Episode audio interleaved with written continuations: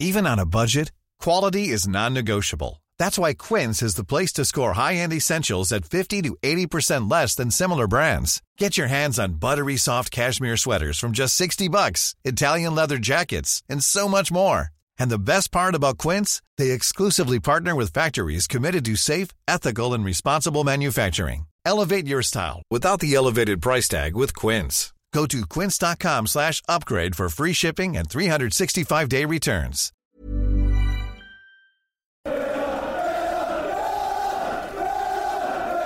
Hello and welcome back to another edition of the Holtcast. Cole Penham here, as always, and of course, we're here to talk all things Aston Villa Football Club with a 2 0 away win against Tottenham Hotspur. Happy days, happy new year, everybody. First and foremost, new year, new Villa 2020, 20, 2023, I should say, is going to be a fantastic year for Villa if it's going to continue like this. Nine out of the last 12 points in the league. Happy days. I'm joined by Mr. Mr. I almost said Mrs. Simon O'Regan. Like, Not with that head, Simon. Don't worry. And Tom Nightingale as well. Simon, how's it going for you? Very good. Perfect way to start the new year with a very convincing, fully deserved Villa victory. So, um, yeah, I'm uh, I'm in a pretty good mood to start off 2023. And like you say, if if this is what we've got going forward, uh, I think I think we could be in for an exciting future under Unai Emery. Absolutely. And of course, Mr. Tom Nightingale has been away for some time. I haven't been on a pod with him since I think it was November 13th. And knowing Tom, I feel like that's been eternity for me and him not to rant for at least an hour. So, Simon, we're going to take up a little bit of your time to say the least, and I'll let Tom loose for as much as possible. But, Tom, how's it going for you? Yeah, man. What a way to what a way to come back. What a way to start. Um, fantastic. I thought, just honestly, fantastic. Um, thought we outplayed them pretty much from start to finish. Um, and it's a shame because you just know after the game, not that this should matter to us as Villa fans, but you know that all the narrative's going to be about Spurs being poor or whatever. And okay, they weren't they weren't great, were they? But a lot of that was because we didn't allow them to be great. I thought Villa were fantastic from back to front, um, and it's one of those wins, isn't it? it just gets you high. Um, so yeah, fantastic. What a way to what a way to start. And you know now, like you said, nine points from twelve. Not just nine points from twelve, but it was you know United, Brighton, Spurs all I think top eight teams. Um, certainly at the time that we played them, those three wins out of four games, with the only defeat, the only defeat being Liverpool. Um, that what a way to start! Prom- very promising sign of things to come. Absolutely. Of course, we should mention goals coming from Emi Buendia in the 50th minute, assisted by Ollie Watkins. Very, very nice to see Watkins not just try to take that and kind of pull something off to play it back to Emi Buendia and to really just tap that in simply. I mean, you probably would have to say that Hugo Lloris should have done better on the initial shot um, that came in just from outside the box. But regardless, you'll take that. And of course, Dougie Luiz and John McGinn. What a ball from John McGinn and the, the the touch and the finish from Dougie Luiz. Put him up front because that was as clinical as you like to see it. And to be honest, it's one of those goals that make you a little bit giddy, especially when a midfielder playing so defensively at times gets that forward and tucks it in in such a manner. It does leave Villa in 12th place comfortably. We're four points ahead of Leicester, uh, 17 games played on 21 points, one point behind Crystal Palace. And to be honest, if we really want to put that dream for at least probably maybe a seventh place finished as a realistic target, we're only four points off Fulham, who have played the same amount of games as well. So interesting to see. And it has nothing to do with Villa, but it's also interesting to see that Fulham are actually above Chelsea. But maybe that's put that puts a few things into perspective. But uh, back to Villa, Tom. I mean, I wouldn't I would never say this was a game of two halves because like you guys have said kind of pre-recording and I do agree. I always kind of felt like Villa had this game comfortably under control for the most part. Of course, it would have been maybe for a neutral a pretty dull first half, but from a Villa perspective, it almost felt like a I don't know if you want to say it's a war of attrition, but it was almost like Villa were very patient, kind of were eager to almost wait them out and when the opportunity came, they came knocking and took it. I mean, aside from not scoring in the first half, I thought it was honestly about as perfect an away performance as you can get in that first half. Um, even before halftime, they were clearly getting Spurs were clearly getting frustrated. Centre halves being booked. Um, but I thought Villa just set, you know, set themselves up so well. Like we're going to talk, obviously, we're going to talk more about this today and hopefully more over the weeks to come as well. But how good is it to see a Villa team that every man on the pitch knows what he's supposed to be doing, and individually and also collectively, like there's clearly a plan, plan to neutralize the opposition, a plan for how to attack when we get the ball, even when we're playing a supposedly you know higher caliber team. Um, all this stuff that was missing. And it's just the Liverpool, you know, the Liverpool, the Liverpool defeat Boxing Day was a was a weird one to assess because I thought the Villa played all right, not partic- not particularly well, but okay, and uh, I thought we deservedly beaten on Boxing Day. But even then, in defeat, I thought I was, you know, that was my first time back at Villa Park in about four years, and it was great to watch Villa live actually because we were so organised, even in defeat. And today, you know, uh, uh, against Spurs, I thought I mean, we said it before. I, Spurs, I never thought they were going to score. I know that Ashley, we had that one Ashley Young clearing the ball off the line um, from Harry Kane, but it was one of those games where I just felt we managed it perfectly. Um, let the frustration build up and kept Spurs at bay. I didn't really think. Well, do you see that stat? Like Harry Kane didn't have a touch until about twenty minutes in, something like that. Obviously, that's not the be all and end all, but it's a pretty decent shows that you're doing a pretty decent job of approaching the game if you're limiting their captain and their sort of talisman to no touches in almost through the first quarter of the game. Thought Son barely threatened really against Ashley Young. Um, and then to strike so early second half. And from the moment we went 1 0 up, honestly, I don't you, you you don't often get this feeling as a Villa fan, or I don't anyway, but from the moment we went 1 0 up, I thought we were going to win that game. Um, and it, uh, never really in doubt. Like in, in Unai, we trust, eh? it, it's weird to have so much confidence in a manager. I mean, let's ignore Steven Gerrard for a moment. I love Dean Smith. Um, before that, there's been a lot of absolute crap, but that uh, there's just that assurance, like you know exactly what you're getting from Unai Emery. And I mean, Simon, we might as well get this out of the way. I really think it's a, a non-topic, but nonetheless, people will talk about it. Even though Robin Olsen did play well with the limited kind of opportunities he really had to deal with. Um, of course, Emi Martinez was on the bench. I mean, to be fair, the guy's probably been absolutely hammered for the last two weeks, partying it up, living the lifestyle of everybody that they probably wish they could. And to be fair, who would blame him? You just won a World Cup. And of course, Ashley Young sticking in there instead of Matty Cash, who came on a little bit later. Are you, I guess maybe we'll address the Emi Martinez stuff here quickly if you want to. But aside from that as well, are you surprised we stick uh, stuck with the same lineup um, as the previous match? I, I was surprised that Martinez didn't come in. I've got to be honest, because I mean, I I think it's fair to say Robin Olsen has been shaky at best in his previous performances for Villa. Um, I mean, credit where it's due. I thought he, he did really well today. I know he didn't have an awful lot to do in terms of saving shots, but I actually thought his passing out from the back was quite impressive, which was something that I I thought, especially against Liverpool, I thought it was pretty dreadful to be honest. You know, he, the amount of times he just put the ball straight out of play under no pressure, but he did do really well today. So fair play for that. But for me, I, th- I think you've got to be Martinez back in for Wolves on Wednesday. I know you, this is the whole idea. Don't you know? You ain't broke, don't fix it. But they're they're levels apart from each other, and I mean maybe I think there's an element that he's only had maybe had two training sessions, and obviously I think it's it's interesting that um, the, lineups that, that we picked for the last two games have all been from players that didn't go to the World Cup at all, and you know had Emery's had six weeks working and, and drilling them. So I think maybe that played a part in it. Um, yeah, I, I, was a little surprised, and I would expect Martinez to come back in on Wednesday.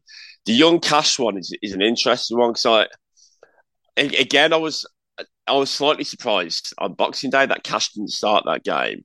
And I actually thought Young struggled against Liverpool. I thought he got done with the ball over over the top and behind him quite a lot. And I didn't think he had the best of game, so I thought he might have come out.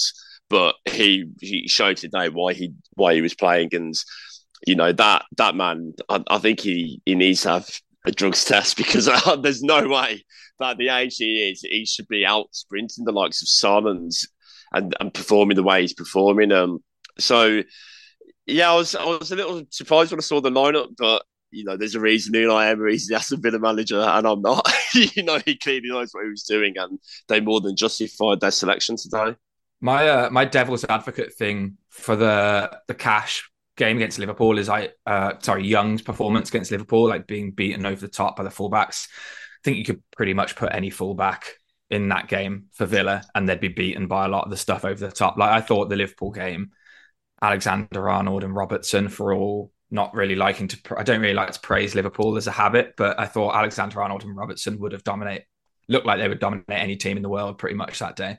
Um, and I actually think, to be honest, I was the same as you. I was a bit surprised about the team, but I genuinely think I'm at the point now, and this is nothing. This is not really to do with Matty Cash. It's more to do with Ashley Young. I think I feel more secure with that with Ashley Young at right back than Matty Cash. Like I like Matty Cash a lot. I actually really like what we did in the second half where we had Cash playing on the right in front of Young. Because I do think like Cash got a lot better defensively, but I do think most of his best work comes from bombing forward. Um, somebody like Young, the way that Young shut down Son today, you know, the, the the clearance off the line from Kane as well, like that whole you could see that play unfolding, and Young saw that danger so early on, and that is like the you. It's hard to buy experience like that, and I think maybe that's what like Emery is seeing at the moment. Um, with the like with the Emi Martinez one, I agree with you. I like I was surprised he was I was surprised he wasn't in but you know, if you're this is a dangerous comparison to make does it's not this easy, but like you look at Hugo Lloris, right, played in that World Cup final as well, and I thought he was very poor for our first goal. Spilling Douglas Luiz's shot, that's a shot you'd expect him to hold, and I think maybe. I mean, to be fair though, that that that is that is Hugo Lloris. So I mean, it's kind of true, actually. Yeah. Do you know what I mean? Like, I, I get I get the point that, that you're making, but if it was any other goalkeeper, they'd probably be yeah. you know more surprised by that. But but that is just classic Hugo Lloris for me. Yeah, that's fair enough. That's true. um, so yeah, I, I mean, I agree with you. Really, I'd bring I would bring. Basically, I'm at the point where as long as as long as Unai Emery deems Emi Martinez ready to come back in, let's bring Emi Martinez back in because he's going to come back in whenever he's ready. But I said sort of before the game today on Twitter, like if Unai Emery thinks that Martinez isn't ready yet, or if Unai Emery thinks that Ashley Young is a better shout at right back in a game than Matty Cash is, trust him all the way. Because like, why would we not? Like, Severman is appointed. Like, let's give let's give Unai Emery the keys to Aston Villa and let's see what happens. And that's happening so far, and it's producing incredibly positive results already. Well, look, let's be honest, guys. Think about think about I don't know how many managers in the past really. When's the last time you really felt like just give the keys to that manager? I think that's the biggest difference because obviously Gerrard didn't. Let's be honest. I, I, feel like a lot of people were ready to for whatever reason. And maybe at times I felt the same.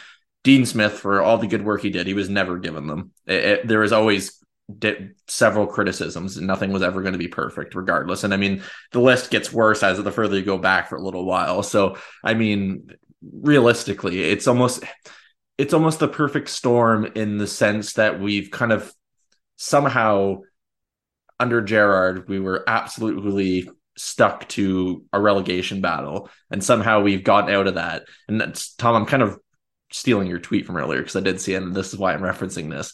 But somehow we have just pulled a rabbit out of our hat and said Purslow sit to the side and just made a proper footballing decision. So Tom, thank you for that note first and foremost. We've just well, we've just gone. It's as simple as honestly, we've gone from a really underqualified manager to a really overqualified manager, and surprise, yeah. surprise, we look a lot better. Do you know what I mean? Like, who'd have thought that having a real coach in charge with not only a great CV but just great reputation from the clubs he comes from and the players he's played with. Like, who'd have thought that would pay off? Alas, I sort of can't believe how with Gerrard, I know we're only four games in or whatever with Emery, but the signs already. Um, I can't believe how well Villa have failed upwards. Do you know what I mean? Like, if if the Gerrard, nothing disastrous happened under Gerrard, thank God. Um, and now with hindsight, it's like, was it all almost was it worth the pain of the Gerrard reign so that we could fall upwards this much and get somebody like Emery? Like I sort of still don't really know how we've pulled this off, to be honest. It feels surreal, to be honest. It feels like we've somehow, with all this, I mean, it felt like the the behind closed doors season. It just felt so magical for so long, and then we lost all that magic, and it just within a four game swing. I don't know if this is too bold to say because obviously it's different circumstances, but the World Cup break of course, different feelings from when the pandemic hit and everything shut down and stopped. But it feels like once again, we've used a stoppage in play, a break in the league to really benefit us. And once again, I, of course, I didn't really pay attention to a lot of other Premier League teams during the World Cup. I don't really think anybody did. It was all World Cup for most people. But it just seems like from the early get go, we've potentially used it as one of the probably better sides in the league. It just seems like I mean, of course, you're looking at your Liverpools and Chelsea's. They're going to have more internationals that went away. So, in some strange circumstances, the likes of Kamara not going, having John McGinn stay, having a, a full starting 11 being able to stay there and benefit from that. I, think that's only for the better. And the one thing I will say about Robin Olsen, the reason I kind of liked him playing against Spurs, even though, of course, I'd always prefer Emi Martinez, it keeps his hands warm in a sense. We have Stevenage on Sunday realistically, he's played a game this week. He's going to be match fit. We, of course, know that. He's in the mindset going into, of course, it's an FA Cup match against a, a lower tier side. But regardless of that, it keeps him in that mentality. It gives Emi Martinez the opportunity to come in against Wolves and really just kind of slide back in. And I think really that rotation right now and how with how busy it's going to be for the next week or two, I think that's only beneficial. Yeah, I don't like. I don't know. It's just. um I think it's a good point, and then I just think. um I'm kind of glad the game's coming thick and fast. To be honest, I'm glad we've got. I'm, I'm glad we've got another league game before because we've got Wolves, right? Yes. Um, I'm glad we've got another league game before Stevenage because like that's the kind of game that you want to roll, you want to roll off, you know, really, and go straight into the next one. Um, honestly, I just I, I said this a while back, but I'm just I said this after Brighton or United. I think it's just nice to be enjoying watching Villa again. Really, kind of simple as that. Yeah, absolutely. No, I do agree with that. And I, I think the one thing, like kind of going back to the game in particular, and I mean, Simon, I'll, I'll throw this at you. Uh, uh, of course, I've been someone who's criticized John McGinn in the past, but I mean, and I've seen a few different people that are non Villa fans kind of tweeting it out uh, earlier today. It seems like the further he gets forward, the better he's really been. And I mean, today was a perfect, perfect example of that, wasn't it? Yeah, definitely. I mean, I, have said for quite a long time that I don't think Villa have been using McGinn properly. You, you, look at how, how he plays for Scotland and the position that he, he starts up with them. And now, and again, I've always kind of said as well, his goal scoring record at Scotland now, admittedly, at international level, you know, you're not playing, you know, in qualifiers, you're not really playing against the same quality that you played against in the in the Premier League. So it's you can't compare the goal records necessarily like that. But there's a reason Scotland have him playing in that further forward position. Now he's he's probably not someone that you'd want like in your classic number ten role because I don't think he's got those capabilities. But I think he just looks so much better further up the pitch. I think he he can break into the box nicely, and, and he, he is capable of picking the pass out like we saw uh, for the Luiz goal, which, which was just a beautiful goal. Everything about it was was amazing from the way we won the ball back to uh, the ball from McGinn and the touch and the finish. It, that that's the goal that if Tottenham score that Harry Kane's on the end of that, you're not hearing the end of it for the next two hours on Sky Sports after the game. But like Tom mentioned earlier, we, we know what the narrative's going to be from this. But um, and McGinn, I, I thought at times today there were elements to his game which we found frustrating in terms of it sometimes I think he's still a bit careless with his passing and can give it away in, in positions that, that aren't ideal to lose the ball. But I, I certainly think since since Gerrard's gone, really, he, he's looked a lot better. Even uh, I think uh, Aaron Danksy Brentford game, McGinn didn't start that, but he came on and came on higher up the pitch and looked better. And he's looked better in uh, he, when he came on against United. He looked better. He obviously started against Brighton and won the penalty from being in a position where he's further up the pitch and he's able to get on the end of things. So, uh, you know, I, I, think certainly at the start of the season, you know, the first couple of months, I, I think we were quite supportive of McGinn on here. I think we, it was obvious that he wasn't playing well, but I think there was an element of he wasn't he wasn't being played in the right area, and I, have always thought if you, if a manager is picking a player out of position or in a position that doesn't suit them, it's difficult to really lay into the player. It, it was like um, when last season under Gerrard, when Douglas Luiz was playing as the holding midfield in that midfield three, and so many people would be giving him stick on Twitter, and I always felt you, you can't if you signed a left back and played him up front and he didn't do well, you wouldn't blame the left back for not doing well. So I always I always find it hard to how midfielders when they've been played in the position that doesn't suit them to sort of seem it seems like it's okay to really have a go at them and criticise them. So uh, it's, it's good to see McGinn sort of getting back to his old self. You know, the, the player that we signed for the first couple of years. Um, so yeah, you know, credit to Emery once again. Absolutely, and Tom, I'll throw this your way. Of course, we don't know any of the internal discussions going in um, inside the football club, so we won't pretend to, of course. But it almost seems like as soon as Emery's come in, at least for me, given the way that McGinn's been playing as of late, it's almost like, you know what, don't worry about the captaincy stuff, just play the game. Do you kind of get that vibe as well? Yeah, I do, and I think it's like it's it's all comes down to being a good manager versus being a bad manager, or being at least uh, being an experienced manager versus being an inexperienced or underexperienced manager. Because like Unai Emery does not strike me as the kind of guy who um, gives sort of how should I put this? Gives like backhanded compliments. Whereas I feel like Steven Gerrard was that kind of guy. He was always like Gerrard was even when he was kind of praising players post game. He often had a way of like slanting it towards the negative. Do you know what I mean? Like, oh, he did he was better than last week, or like that kind of vibe. Do you know what I mean? And it's like that's not conducive to in a sport that is so much about confidence and form. You need to be building players up both mentally and physically rather than tearing them down. I think we're seeing that already. Like, um, Emery's had come with a reputation for getting the best out of players and getting the best out of like, look at what he's done. Look at what he did with like Villarreal, who no disrespect to them, but they're not. Nobody's labeling Villarreal as a top Spanish club, are they? But they've overperformed, and that's about lots of things: unity, confidence, the tactical work on the training ground, like all of this, and we we get we're getting all of that package, I think. Um, and we're seeing the rewards of it already. So yeah, McGinn's perform, you know, McGinn's performance is, is a good one. I think he's been it's a good example. He's been great. I also think another shout out as well. Um, another player that we a lot of Villa's fan base were understandably quite down on for a while after his injury, Ezri Konsa. Um, he's another one I think is a good example of the confidence aspect. Like he looks pretty much back to the player. You know, it was not long ago that we were saying that Ezri Konsa should be in the England squad. That really was not long ago in the grand scheme of things. I'm not necessarily saying I think that he should be there over anybody else. Can't bother to get into that. To be frank, don't really care. Um, what I do care about is the fact that he's back to the sort of solid, looking like the solid defender that we know he is. Really, like his drop off in form was remarkable for a lot of reasons, um, and I think there was a lot of obviously came back he came back from injury and maybe that was affecting him but i think massive was the confidence side.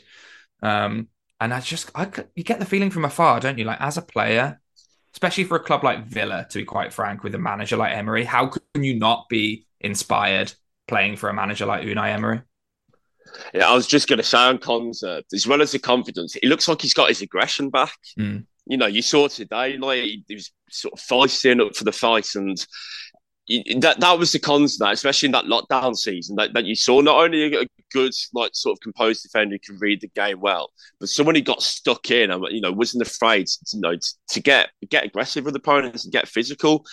And he's the drop off in form. He he looked weak, and like you say, he looked drained of all confidence. But you, you see him the last few weeks, um, you know, especially today up against Harry Kane. Let's you know, let's not beat around the bush. He's a world class footballer. Son is a world class footballer, uh, but he he was he was happy to get stuck into them. You know, he get a bit of argy bargy and stuff like that. So it's nice to see that that aggression because I think you need that as a top centre back. You need to be aggressive, and um, yeah, so it's really good to see that come back to his game.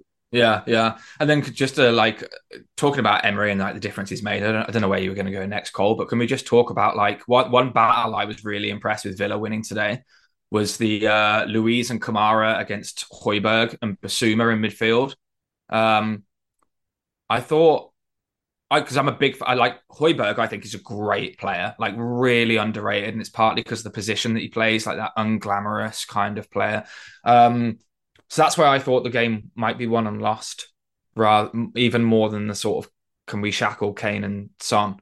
And I just thought like Kamara I mean, Kamara and Luiz together, I think, is like a midfield duo. Like, if we can keep that together, genuinely the sky is the limit. I think for them as a as a partnership, they're two just incredibly classy footballers. Boubacar Kamara, though, like seeing him live at the like oh, people are going to hate this because they go and watch Villa every week and like great, but like for me going back and watching Villa for the first time in in in in ages, like genuine privilege to watch Boubacar Kamara play live. He, he's so good, so good, and he's like he, he's the sort of player. Um, what's the word equivalent of Emery, I guess, in terms of what I'm talking about. Like we've got an overqualified manager now, whereas we had an underqualified manager before. We've got an overqualified central midfield now. Like this said, like Boubacar Kamara, I can't, I, I sort of can't believe that he came to Villa. So, like, one thing I have to say, don't want to talk about Steven Gerrard too much because that guy just uh, seriously pissed me off over the last year or so for many reasons.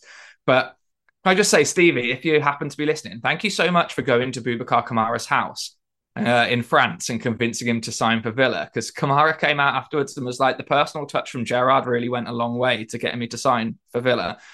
So thanks, Stevie. That was actually a really nice one. It's uh, it doesn't make up for all of the all the negative stuff, but yeah, that's a pretty big plus point to get out the Gerrard reign because in Kamara, like, I hope that we can, if we can, if we can start to fulfill our potential in the second half of this season, because don't forget, like, there's a long way to go, not even halfway yet.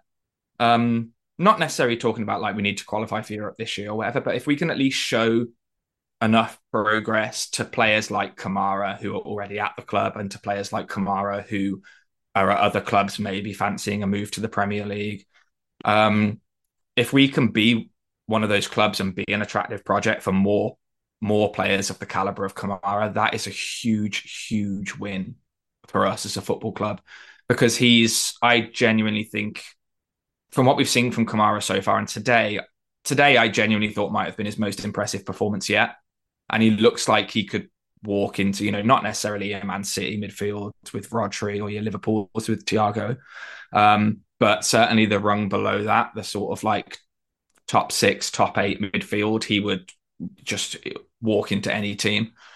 Um, and I'm so one of the main things I'm excited about with Villa is seeing his part, him and Luiz. I know it's going to be nice. We're going to have Jacob Ramsey coming back, and so it's going to be an interesting to see how we fit the the sort of more advanced midfielders in, which I assume is where we'll look to integrate Ramsey back on his back from injury. But that Luiz and Kamara partnership genuinely sky's the limit for me. And it's a pleasure to watch.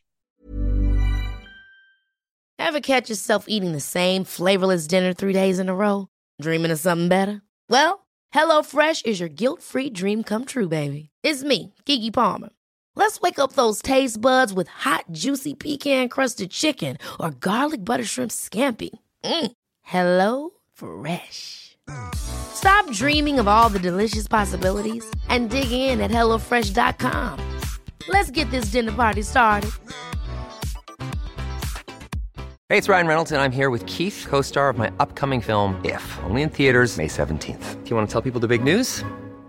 All right, I'll do it. Sign up now and you'll get unlimited for $15 a month in six months of Paramount Plus Essential Plan on us. Mintmobile.com slash switch. Upfront payment of $45 equivalent to $15 per month. Unlimited over 40 gigabytes per month. Face lower speeds. Videos at 480p. Active Mint customers by 531.24 get six months of Paramount Plus Essential Plan. Auto renews after six months. Offer ends May 31st, 2024. Separate Paramount Plus registration required. Terms and conditions apply if rated PG.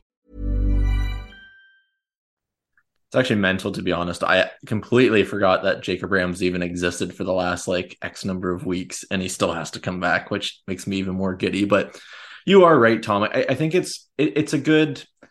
I feel like Kamara can almost become that soundboard and that kind of example of okay, I went to Villa, I worked my socks off.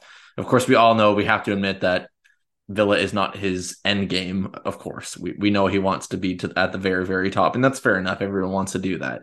But I feel like bringing in an overqualified manager like Unai Emery can definitely have a higher potential of keeping him around for even that little bit longer if the success and I guess the enjoyment is there to be around the football club. I, I, think that's the biggest thing. And I feel like that can happen. So whether he was only meant to come in for a season or two, I almost wonder if the trajectory under Unai Emery with Villa keeps improving the way it is. Of course, like we all know, it's only four games, very short sample size. but it does make you wonder: Are we able to maybe keep him around that little bit longer to have that little bit more success until we're very very sad when he leaves because we all know what happens at Villa. We've had too many heartbreaks in the past, and it just happens. We have to admit that, but regardless of that. Uh, fair play, Tom, because the Boubacar Kamara, Dougie Luiz conversation is where I want to take this because I feel like it would have been extremely sacrilege not to talk about them. I would say the one thing uh, before I send this over to Simon, I have to say about Dougie Luiz is how much better he looks with someone who is an out and out defensive minded player right beside him. It frees him up so much more, gives him an opportunity, scores a goal today.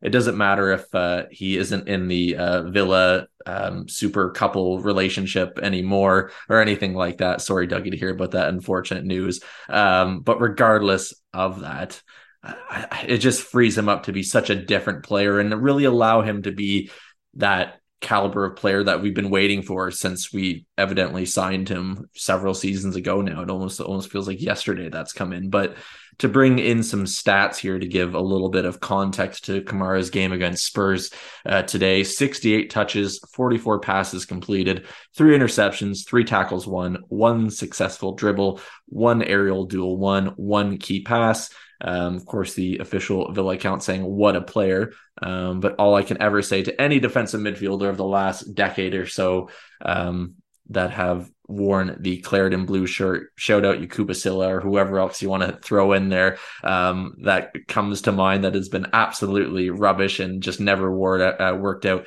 Eat your heart out. Simon, take it away. he's, he's just outstanding, isn't he? I mean, the the thing that I really noticed with him is that that that sort of stands him out from other defensive midfielders that, that you see is that he's not just someone he's not just like a midfield destroyer. He's not even actually even that because he's, he's not like somebody who goes flying into challenges and stuff. He's just he's very clever at nicking the ball off people or just like nipping in in front of them to get the ball. But the biggest thing is his, his ability on the ball his range of passing is outstanding. I, I mean Tom just mentioned as well, watching him live in that Liverpool game. The second half, especially, I thought he was excellent in that. And again, today he's he's not he's not like um, a Dendoncker who is just going to win the ball and then just give it off to someone like like Luiz to go and do something with it, which is fine. You know, there's certain games and there'll be certain teams where you'll need a player like Dendoncker. He's got to when you'll need that sort of old fashioned midfield destroyer. But Kamara, he looks like he's just got everything to his game in that midfield. And the partnership with Luiz, like Tom mentioned, is something that I think we should be really excited about because Luiz has, well, for me, I've always, from the moment we signed him, you've always seen there's a really, really talented footballer there who who's he can pass the ball, he can get forward. He just is so unfortunate that he's been having to be a makeshift holding midfielder for the majority of his Villa career the best the best spell of, of football he had before you know sort of recently was that lockdown season um, when these the first half of that when we were playing like a 4-2-3-1 it was him and McGinn I think were like the two sort of holders if you like. And you had Barkley Grealish Trezeguet sort of the mixture of them. But now I think Luiz this formation with like them as sort of like a double pivot it, it works perfectly because it, it, it allows Luiz who, who can do that, that defensive work, but he's hmm. maybe not as disciplined as as you'd want him to be if he was out on his own. So by having Kamara alongside him allows Luiz to get forward, and like we saw today, you know, he can go get forward and get a goal. And I felt watching the game that like Luiz almost wanted. Did he have a bet on him to have a score a goal? Because when he was for the first goal, when he was winding up to shoot, I was thinking, what are you shooting from there for? And then he had the free kick as well, which was like quite far out. And again, I was like, Dougie, come on, seriously, it's not going to happen. But he eventually got his goal. Um, yeah, it's it's a really really good good partnership. And then sort of like Tom said as well, you've got Ramsey to come back in. McGinn can come into the middle. I know he's been playing sort of out wide in, in a way. There's, there's still the uh, the ever enigmatic Morgan Sanson. Will he have a few? Will he still be at Villa coming into January? Will we ever see the, the player we think could be there? Um, who knows? And you've got Dendoncker, who's an option in there as well, who, who's a very very good footballer and has already shown in the brief, uh, you know, the few games he's had for Villa. Well, that that is a very good option. So it's uh it's really good. I, I, can't remember the last time we had so many good central midfield options. You know, we've always had maybe one or two, or like, you know, someone a bit further forward, like like you know, Grealish or uh, Captain Chaos Traore, where you think you know there's someone out, you know, in the more attacking elements. But for actually the middle of the park, which is an area ever since well, been for, for quite a long time, but especially since we've been back in the Premier League, I've always felt even in that winning run under Smith in that lockdown season, you, you never really felt that we had control of midfield. You know, it's always very counter attacking, you know, get the ball up front to, to Grealish as quick as possible and, and, we'll go from there.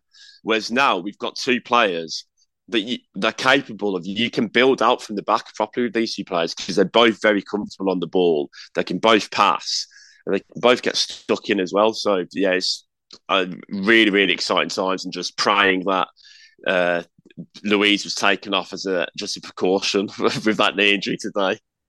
Like I mentioned earlier about Spurs getting frustrated like quite early on in in the game, and that obviously went re- that worked really well for Villa. That was a, that was a sort of key ingredient in our win today was Spurs getting frustrated really early. I really think that Boubacar Kamara alone was a major reason for Spurs getting so frustrated because it struck it strikes me as you as you watch Kamara play he must be so so annoying to play against like as an opposition opposition midfielder like say as Højbjerg today. Because he's always like when you're on the ball like when like Spurs are on the ball Kamara's like half a step ahead of where you think he's going to be. Like you say these clean up tackles these like just nicking the ball off your feet like that sort of stuff. Um he's sort of almost half a yard quicker. I don't know if it's about pace or if it's anticipation or positioning, but like he gets to the ball and gets to the challenge like half a second quicker than you think he's going to, either as a spectator or as I think someone like Højbjerg on the ball. And then in possession as like in possession as well. He's um what's fantastic about him is that like he can dance his, he's got great footwork. He can dance his way out of tight spaces. Did it several times um against Spurs. And then, like you say, it's that thing of having, as a midfielder, having the ability to sort of like win a tackle on the edge of your own box.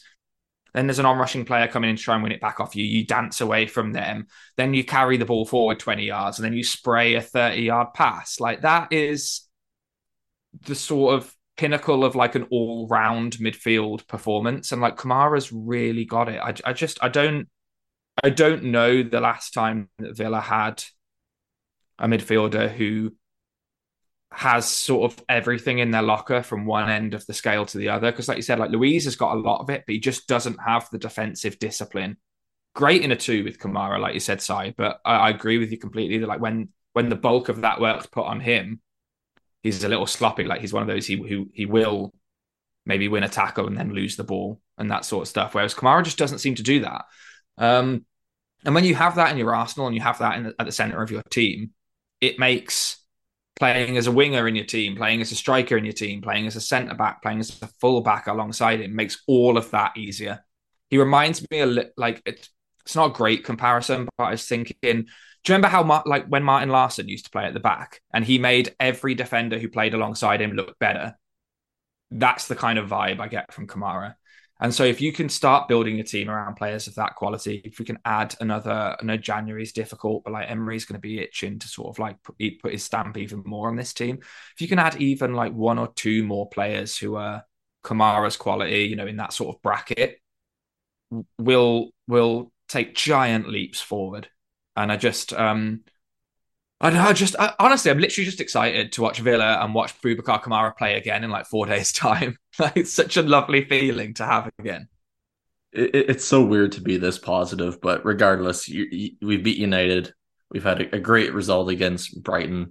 Of course, we would have liked things to go a little bit better against Liverpool, but then beating Spurs, like to be honest, let, let let's be real here. Under Steven Gerrard, especially the way the season was starting, this was mm, not even reality. This this was probably zero points out of twelve. Let's be honest, the way that things were going, and it's brilliant to see. But this has nothing really to do. This question has nothing really to do with this Villa side. But if it's it's a new year, so of course you want to do a little bit of self reflection. So I want to do a little bit of quiz with you guys. Maybe this is where we lose people because it has nothing to do with the game itself. But cast your minds back a decade ago. There's 14 midfielders that Villa had for the 2012 2013 season. I'll give you guys each one go. How many can you name? Simon, I'll let you go first as you're the experienced head Oh, here. you've just you've just dropped I'm this on ju- us, haven't you? Um, I'm just trying to remember what, what that 2012-20 season. Who is the manager? Like you, you're going to have to. well, it was Paul Lambert, so keep that in mind. That was, I think, it, his was it his first season? Yes, First Yeah, season. so. Oh God. Uh, Fabian Delph. Do I Actually, keep sorry to adjust this. I won't. I won't say yes or no. I'll just let you list them because if I say yes, and then I have then I have Tom guess. That doesn't make any sense. But anyways, that's an Am I guess guessing one. now? Oh, No, is Simon, go ahead. Oh, Yeah. right, Simon's still there. oh God. Um, Jesus Christ. Oh, Alec Mardy. Um, yeah, just keep keep listening to them, and then I'll let you know. Bacuna, if you count him as a central midfielder, he did play quite a few games there. Let's try to think. Ashley Westwood, uh, Brett Holman, Barry hell. Bannon, and I'm struggling after that. So that was what I think you got. What five or six there? Yeah, Do you want to tap out and give it to Tom? I'm just trying to. Are we? Are you, are you including January signings? Yeah, the whole year. Oh, why Oh, not? right. I'll, I'll have. Yeah, Yacouba Sylla. I'm pretty sure he came in that window or that that year. Uh, are we just, just talking central midfielders just midfielders? in just general? midfielders in general. I'm being very generous, just All to right. compare to what we have now. It, it, it's to, I just wanted to look at it when I looked at it when you guys were talking. I thought I I'm to pretty sure. Pretty sure we, still had Albrighton. Um, duh, duh, duh. N'Zogbia was still there. Bloody hell, Charles N'Zogbia. um, and uh, yeah, I think I'm done after that. okay, fair enough. Tom, go ahead. See what you can add on to that. Bloody hell! Add on to that was uh oh was Villa was Villa icon Chris Herd still at the club that year, or Ooh. was he gone by then? I, I I will tell you at the end. You'll just have to make the list. Um, blimey heck. Lam- Lambert's first season. So is this the year of like Ton Alexander Tonev? Like, does he if he's there? it Does was. he? Uh, he's there. Does he count? Um, I don't see him in the forward list. I see Graham Burke, Jordan Bowery, Nelson Delfouneso, Simon Dawkins, Weimann, Gabby. Simon Bent. Dawkins. Yep. Oh, that is a tough line of uh, that's a Oh. tough forward line, isn't it? We had uh, Petrov. No, Petrov was gone by then, hadn't they? Stephen ret- Islands. Uh, I I will give you that. Petrov was there, but he retired on May 9th, 2013. I think was Stephen Ireland still there? Was he part of the bomb squads under Lambert? I think know what? Island I- might have still been there. yeah, you, you guys are pretty close. So I'll just read it off here because there's only one or few, so or one or two really left that you haven't.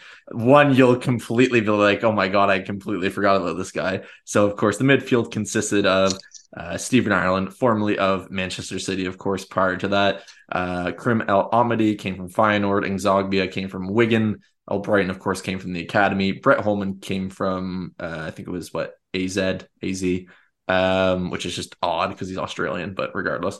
Um, Ashley Westwood came from Crewe. Fabian Delph from Leeds. Jean Makoun from Leeds. Oh, oh yeah, with his jumper, his Yeah. jumper he had on in his interview. That's all I remember about Jean Makoun. He went on loan to Stade Rennes. Um, Yacouba Sylla came from Clermont Foot. Stiliyan Petrov from Celtic. Barry Bannon from the Academy. Of course, Chris Herd from the Academy. Gary Gardner from the Academy. And we finish with Academy product Samir Carruthers, who is now age 29. Yeah, that was our Bloody hell. midfield. If you want something even worse, the defense consisted of Alan Hutton, Ron Vlaar, Richard Dunne, Ciaran Clark, Joe Bennett, Enda Stephen, Eric uh, Lichaj, uh, Nathan Baker, Matthew Lowton, and Derek Williams. That Richard Dunne being in that defense is a bit mind-boggling because I, was I, team captain as well. I, I only Jeez. associate him. I only associate him with the O'Neill era. That that's Yeah. when you realise. Do you like, remember where Alan late Hutton was bombed out to that season? Where who? Alan Hutton. Oh, Oh, did he yeah. go to Spain? He- He went to Mallorca. Oh, he did, Yeah. didn't he? Yeah. What what a what a what a time to say, you know what, we don't want you anymore. Let's send you to Mallorca. Yeah. yeah. Bloody hell. I think he had Oh. a loan spell at Forest as well at some stage. That might be been under McLeish. I think so too. And of course, just to round it off, because I've listed everybody else, I don't want to leave the goalkeepers out. Of course, we had Shay Given, um, Brad Guzan, Andy Marshall, and Benjamin Siegrist. God, long way, lads. Yeah, Long way. times so happy new year everybody i just wanted to put that into perspective of how far we have come from absolute shit in the last do, decade do you know what though? I, I I do think that's a that is a valid point to make though because you obviously you always want your football club to keep improving and getting better. And you know, obviously under Gerrard, things were going really, really dreadfully. So you, you know, you can you can understand the real frustration there. But you look at where the club is now. You look at the, the squad of players we've got. You look at the manager we've got. You look at the owners we've got. You've got twenty eight thousand. My my dad's uh, put himself and one of my nieces and one of my nephews on the waiting list for season tickets the other week. There's twenty eight thousand people ahead of him. Twenty eight thousand That's on the waiting list that is for season tickets at Aston Villa. When you look at where we were ten years ago, with the manager, the owner, the squad of players, you know, not being able to fill the stadium, and you know, unless it's for like a derby game or something. That's that's we've come a hell of a long way. Like, and I don't think that I really think that sometimes when you know if we have a bad result and you see fans on social media, you know, going over the top with their like anger and frustration. And you think, mate, just look at where we've been at stages over Yeah. the last ten years, and look where we are now. And you know, pull you can pull your head, pull your head out of your ass at times. You know, Yeah. sort of appreciate what's what's actually happening at the club. It was really it was really illustrated for me, like going back to the UK over uh, over Christmas and going back to Villa again because that's my first game in nearly four years. Um, the last game I was at nearly four years ago, we were tenth in the championship and we lost two 0 at home to the Baggies in like a half empty ground.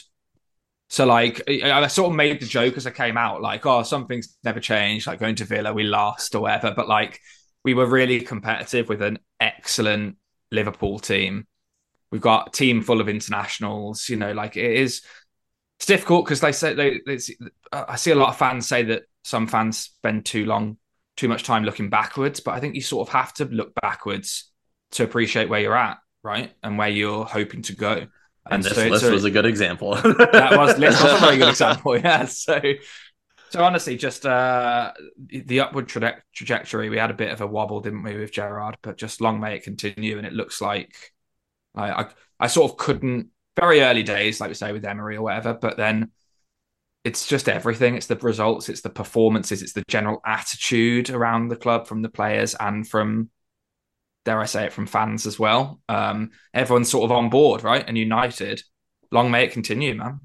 Yeah, I mean, you talk about the, Oh, the sorry, performances. I was just going to say, so you know, we, we hadn't had an away win all season, barred the opening forty seconds against Brighton. you know, we obviously gave away that silly goal. The last two away performances have, have been absolute masterclasses and perfect away performances from teams. The way we we've uh, seen the games out and the organisation that we've had is absolutely incredible. Absolutely. The one thing I will say before I get back onto that, this makes me feel old. Simon Dawkins is now 35, still playing. He's playing for uh where is it here? Is at Monterey Bay, who are uh, based in California for, for the USL. Um, very interesting career, of course, since Villa. Uh, Derby, San Jose Earthquakes, Ipswich, and now Monterey Bay, where he scored one goal in 26 appearance. So, Simon, if you're listening somehow, I, uh, I hope you're doing well, and we're we are not taking the piss out of you. It's We'll have to, we're uh, reflecting. We'll have to call this episode the rabbit hole because that's where we've gone, isn't it? well, you know what? It's been a while since we've all kind of chatted to each other. So why not have a longer, nonsensical view on Villa's past, present, and future? Because the one thing I do want to bring up, of course, um, next would be just a little bit of a preview into Wolves, because of course it's on Wednesday. I doubt we'll have a preview out prior to then. But before we do, I do want to just go on Twitter. Of course, we do do our three word reviews. Tweet us at 7500 post match. Usually that goes out, the post does, I should say, uh, five to 15 minutes post match. Get involved. Uh, we didn't do it after the Liverpool result because, to be honest, I forgot. I was a little annoyed and I hadn't done a pod for a month. So I, to be honest, I completely forgot how to even edit or record things. Asked Simon, I ended the call instead of just ending the recording session on the last one and looked like a right idiot. But regardless of that, let's go over to, uh, we'll start with uh, at Corbin underscore Conover saying Kamara is class. A Donovan Mings tops today. Um, GJHUTV saying wasn't expecting that. Uh, Jeff Summers, bloody Fan Tactics. Um, MPW, Happy New Year. Happy New Year to you as well. Um, Nigel Edwards, Unai Emery Masterclass. Uh, Jazz Singh, trust in Unai, yelling at me basically in all caps. Fair enough. That's how I feel as well. Uh, Simon Palmer, nine from 12. And let's do two more because why not? Um, we'll go to every time I see this guy tweet me, I just love it. Winky AVFC, maybe because I'm a, I don't know, just immature and I see that word. Uh, full team performance. And let's finish with uh, Andrew Donald saying never in doubt. I think that's a good way to finish that. And I'll throw it to Tom here to put him in the high, the hot seat, not the high seat. I don't know what that would be. Uh, more so for a toddler more than anything. But Tom, who would your man of the match be? Please save me. I don't know what I'm saying at this point. uh, for me, for me, it's between two. Like honorary mentions to honorary mention to Ashley Young, definitely. But for me, it's got to be either Kamara or Luiz, and I'd probably go with Kamara just because I think like um without him, we're not able to control that game in the way that we controlled that game today. Um, and I thought it was excellent both ends of the pitch, like completely created the, you know, obviously we had McGinn's excellent assist and stuff, but like that second goal doesn't get scored without Kamara. Without Kamara, we may well concede. We certainly give up more chances. Um, and without Kamara, we don't control that midfield in the same way that we did. So uh, honestly, I think it's one of his best performances in a Villa shirt so far. Absolutely. Simon, how about you? Uh, yeah, similar to Tom, really. sort of Ashley Young obviously deserves a special mention. I, I, I thought Tyrone Mings actually had a really good game. He, think he had an awful lot up against him to do with Kane, but I, I think I think he, he nullified anything that Kane had at all. Um, but yeah, it's, it's, it's a toss up between Kamara and, and Luiz, and like I think I'll go with Luiz just purely because he got the goal that that sort of sealed the win. But you know, if, if you gave it to Kamara, I don't think anyone would have any complaints. I thought the two of them completely controlled that midfield from start to finish, and and you know, were these springboards for us getting this win today. So, uh, yeah, I'll go with Dougie. Yeah, I'm going to go with Kamara as well. Like Tom said, I, I, think a lot of opportunities wouldn't have happened without him being able to close down the ball, kind of tighten things up. And I mean, the man is just an absolute rock in that midfield. And who would have thought Villa with an actual competent defensive midfielder? No offense to Dougie, but just a true out and out one that we've been crying for for really as long as a decade at least. Um, we're actually pretty decent when we put them in a system that succeeds. So that's all I want to say to that. But let's just talk about Wolves on Wednesday. Of course, they've lost to United on the weekend. They're sitting uh, not so comfortably this season. I think what their second bottom. Uh, yes, they are. Uh, 17 games played, minus 16 goal differential, 13 points. Of course, they're only um, really three points off of 14th lead. So there's a little bit of um, interchanging that'll probably go on over the next couple weeks. But Tom, you have to feel confident about going into this game, even if it's a bit of a rivalry, isn't it? Yeah, I mean, I think so. I'm not going to say that. I, I'm not going to say that I necessarily um, expect us to win, sort of as a given. But given the way that we're playing, given the results that Wolves are getting and their position, like it is a game that I would certainly hope that we win. I wouldn't change very much, like we talked about. I'd bring if if Emery deems Emi Martinez ready to come back in, I would bring him back in because he is as as as solid as Olsen was against Spurs. Like you're definitely going to bring Martinez back in, aren't you? Whenever he's ready. Um, apart from that, I wouldn't I wouldn't really change very much.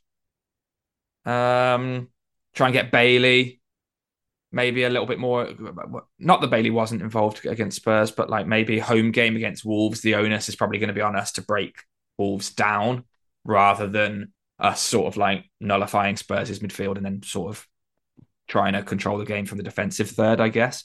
Um, so maybe a couple of tweaks, but I wouldn't change very much at all personnel wise. And I'm I'm looking forward to it. Looking forward to seeing. It's going to be an, it's an interesting one because having had Liverpool, having had United before the break, having had Liverpool, having had Spurs, I'm sort of interested to see now how an Emery Villa with two months or whatever it is now behind it in terms of like coaching on the pitch and that and that sort of stuff. I'm interested to see how we look against a team who we will be looking to dominate in possession at home. It's a bit of a sort of different challenge to what we've seen for the last few games. So uh yeah, I'm just uh just excited to watch to watch Unai ball again, to be honest. It's so weird to see everybody this positive, but regardless, I'm just going to soak it in. And Simon, I'll throw it your way, of course, because it's going to be interesting to see how this is managed against Wolves, then going into Stevenage, of course. I, I feel like almost there's that unsettled pressure against Stevenage because one, you don't want to lose against a lower tier side. That's the first and foremost. And of course, Unai Emery is supposed to be this master um, cup competitor tactician too. So it's going to be very interesting to see how he kind of balances that out, isn't it? Yeah, especially going into this game because this is probably the first game that we'll have under Emery where I think we're going in as sort of clear favourites to win the game. You know, even if you look at Brighton away, you'd have had Bright, Brighton would have been favourites to win that game. So, like Tom said, I think it's be interesting to see how we approach a game where the onus is on us to, to go out and, and beat the opposition. I, I mean, it's it's a game that I, I, think we should be going in with full belief that that we'll win it. You know, Wolves have been pretty pretty dreadful this season, where we we've been playing very well now under Emery. Um, so yeah, but I, I, I would expect us to go and win that game. Um, I'm not saying that you know, it's going to be easy or anything, but it's a game that, that I think that, that we should go and win. Um, if Martinez is ready, I'd, I'd expect him to come back in. I I would imagine that if there's going to be a change, that would probably be the only change. I think you go into it with, you know, we've had basically a week since the Liverpool game, since Tottenham games. It's not, it's not like previous sort of Christmas, New Year's when you've had like four games in eight days. You know, the, the players shouldn't be knackered. That they, I think they can go into the Wolves game, be pretty much the same starting lineup, and then against Stevenage, you can make not wholesale changes, but you can make maybe four or five changes to that team, and you're not really, you know, weakening it massively, and and you can go get past them. Um, so yeah, I, I, reckon probably same starting lineup with Martinez in goal if if he's ready to, and yeah, looking forward to to seeing seeing how we play. Well, as long as it's not like how we played against Wolves last season and we just absolutely give it away at the end, I'll be very happy. That that's the first and foremost. Let's not start that poor run because everything soon uh, fell apart and it wasn't much fun after that. But finally, guys, I don't want to keep you guys for too much longer. And I know this is a longer pod for the listeners, but like I said, we really haven't had too much content to go out with the World Cup, of course, and all that kind of stuff. But for the stuff we did ha- um, have out then, I hope you guys um, did enjoy it. But of course, we do have, like I said, Wolves on Wednesday, Stevenage on Sunday, January 8th. Then we have Leeds um, January 13th. And then we finish the month before a. Uh, um, obviously probably the next round of the FA Cup, which will be announced uh, shortly after the weekend. You would imagine we play Southampton on January 21st. So all teams below us, all teams that were expected to be the favorites against. So Tom, I'm going to throw you in the hot seat first once again. How many points do you think we're getting out of our next three Premier League fixtures? Um, that's like no my pressure. Least my least favorite thing to do. This is this predict Villa. Um, how many points from my next three? I'm going to go. Like I mean, I'm feeling very optimistic. Can't bring myself to be extremely optimistic. So I'm going to say I, I think I think it's well within our capability to get seven points, and I would think I, I would I would happily take if we can put together a bit of an unbeaten run now. That's my main thing now. It's not so much like winning every game or whatever, but just like let's keep putting those building blocks in places and try and put together an it's become hard to beat again. Do you know what I mean? Because we're very, we feel like we're kind of there already. So I'll say seven. Um, we'll see. Simon, how about you? I'm gonna go balls up positivity and say we're getting nine points from them. I mean, I know this is Villa, so that would mean four Premier League game wins in a row, which is is very very unlikely to happen. But just the way the way that we seem to be playing at the moment, and the teams we're coming up against is I know football doesn't work like this, but it's hard to see how we don't win those games because Wolves have been really, really poor. I mean, Wolves is probably the only game, as you know, as much as I've just been slagging them off saying how poor they've been this season. I mean, that's probably the one game where I think if there's a, a, a an opportunity to drop points or likelihood of dropping points, it might be that. But Leeds and Southampton, you know, I've watched them all season, and uh, I don't want to jinx it, but but they are two really really bad teams. You, you just you give up so many chances, and we're starting to create chances. You know, not not so much today, but the previous three games certainly we're creating chances. So Yeah, just be, be positive. I'm going, yeah, nine points out of the uh, the next three. Well, as the editor, I feel like I'm gonna s- slightly cop out of this one with a little bit of context. If we beat Wolves, it's nine from nine. I'm gonna say that because I just feel like that's, like you said, Simon, the biggest hurdle for me. Uh, I don't know what mentally it is. I feel like with the opportunities, if we can take them against Southampton and against Leeds, I think that's massive. So I feel like this is against my better judgment, but I'm just going to go completely delirious and join the nine from nine train because you know what? Life's too short. We're Villa fans, so life is definitely too short to enjoy a very good thing. So let's just go four from four. Happy days. We've beaten Stevenage as well. Throw them in there in the next round. And we go into February and we're just absolute world beaters. So you know what? Let's let's just enjoy it. But anyways, think oh Tom, did you want to say something? I was just gonna say, who says that football fans get carried away? Uh, well, not, not, us. We're we're very formal, uh, predictable, and uh, we keep things short and sweet. But uh, nonetheless, as much of a joke as what I just said as that is, we'll uh, we'll leave things there. We'll uh, turn our mics off and leave you guys alone. Thank you very much for listening to us. Thank you very much to Simon and Tom for joining me. Of course, find us on Twitter. You can find Simon at Cy O'Regan, Tom at TD Nightingale. Find myself, Cole Pedham at Talk Aston Villa. Tweet the team at 7500 Holte. Check out the um, website, www.7500holt.com, of course. And if you want to email us any questions, anything you want us to put on the podcast. Always open to reading and sharing those. Holtcast at gmail.com. But, anyways, we'll be back post Wolves. And don't forget, up the Villa.